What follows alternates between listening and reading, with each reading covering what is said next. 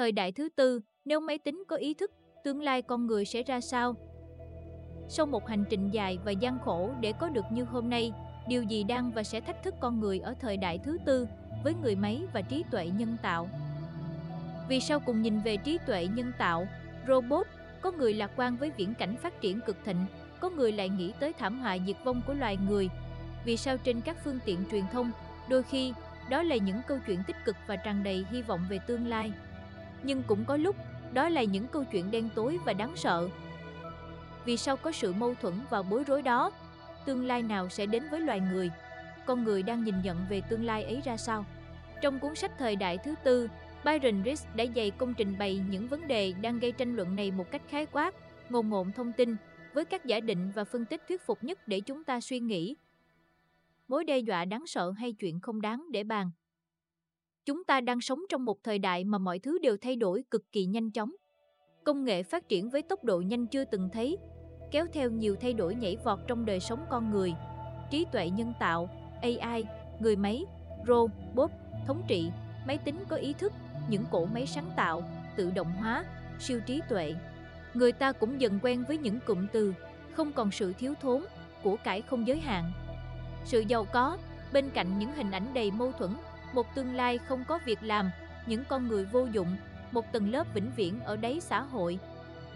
Điều đáng nói là sự mâu thuẫn đó nằm ngay trong những cuộc tranh luận của chính các chuyên gia, những người nổi tiếng. Byron Rees viết tất cả chuyên gia trong những bài viết đó đều là những người thông minh và nắm nhiều thông tin, nhưng những dự đoán họ đưa ra về tương lai không phải chỉ hơi khác nhau, mà là rất khác biệt và hoàn toàn đối lập nhau. Trong khi những tên tuổi như Elon Musk, Stephen Hawking, Bill Gates bày tỏ nỗi lo ngại AI sẽ trở thành mối đe dọa với sự tồn tại của loài người trong tương lai gần, thì một nhóm chuyên gia cũng nổi tiếng không kém với những cái tên như Mark Zuckerberg, Andrew Ng, Pedro Domingos lại thấy quan điểm lo sợ trên xa vời đến mức không đáng để bàn luận.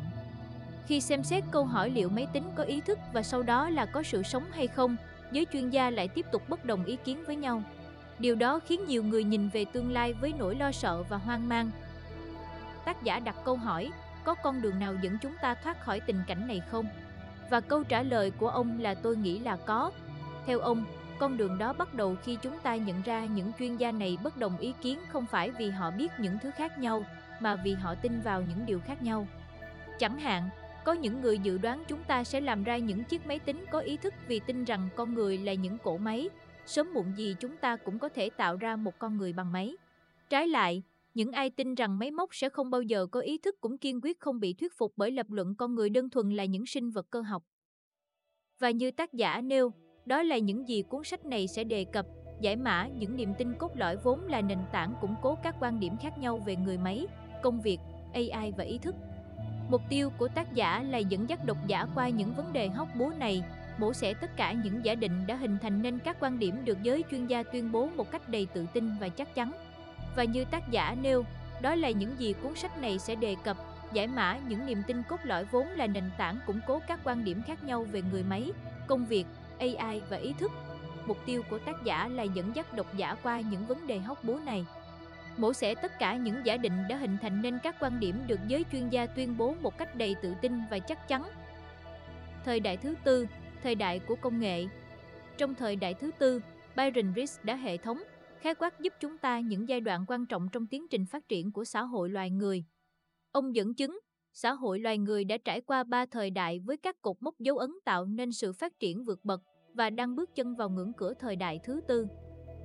Theo đó, 100.000 năm trước con người tạo ra lửa và phát triển ngôn ngữ, thời đại thứ nhất, rồi 10.000 năm trước, con người phát minh ra nông nghiệp, xây dựng và mở rộng các thành phố, thời đại thứ hai, 5.000 năm trước. Con người tạo ra bánh xe và chữ viết, tiến tới hình thành các quốc gia, thời đại thứ ba, và chúng ta đang ở ngưỡng cửa thời đại thứ tư, thời đại của công nghệ tiến bộ với tốc độ phát triển cực nhanh, với người máy và trí tuệ nhân tạo.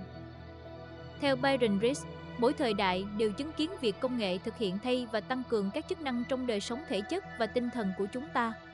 Chúng ta đã dùng lửa để hỗ trợ quá trình tiêu hóa, dùng chữ viết để gia tăng ký ức, dùng bánh xe để giảm bớt gánh nặng cho lưng và chân.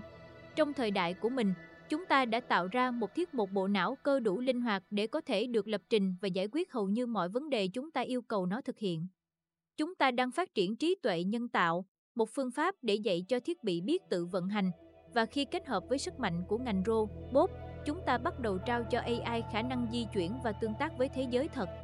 Chúng ta sẽ sử dụng máy tính và người máy để suy nghĩ và hành động thay cho chúng ta ngày càng nhiều. Đây là một thay đổi quan trọng, đánh dấu buổi bình minh của thời đại thứ tư.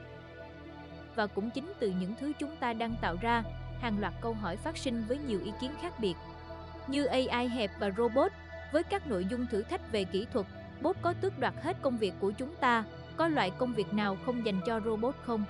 Như trí tuệ nhân tạo tổng quát, AGI, với những vấn đề về bộ não con người, một cấu trúc phức tạp khủng khiếp. AGI là gì? Chúng ta có nên tạo ra AGI không?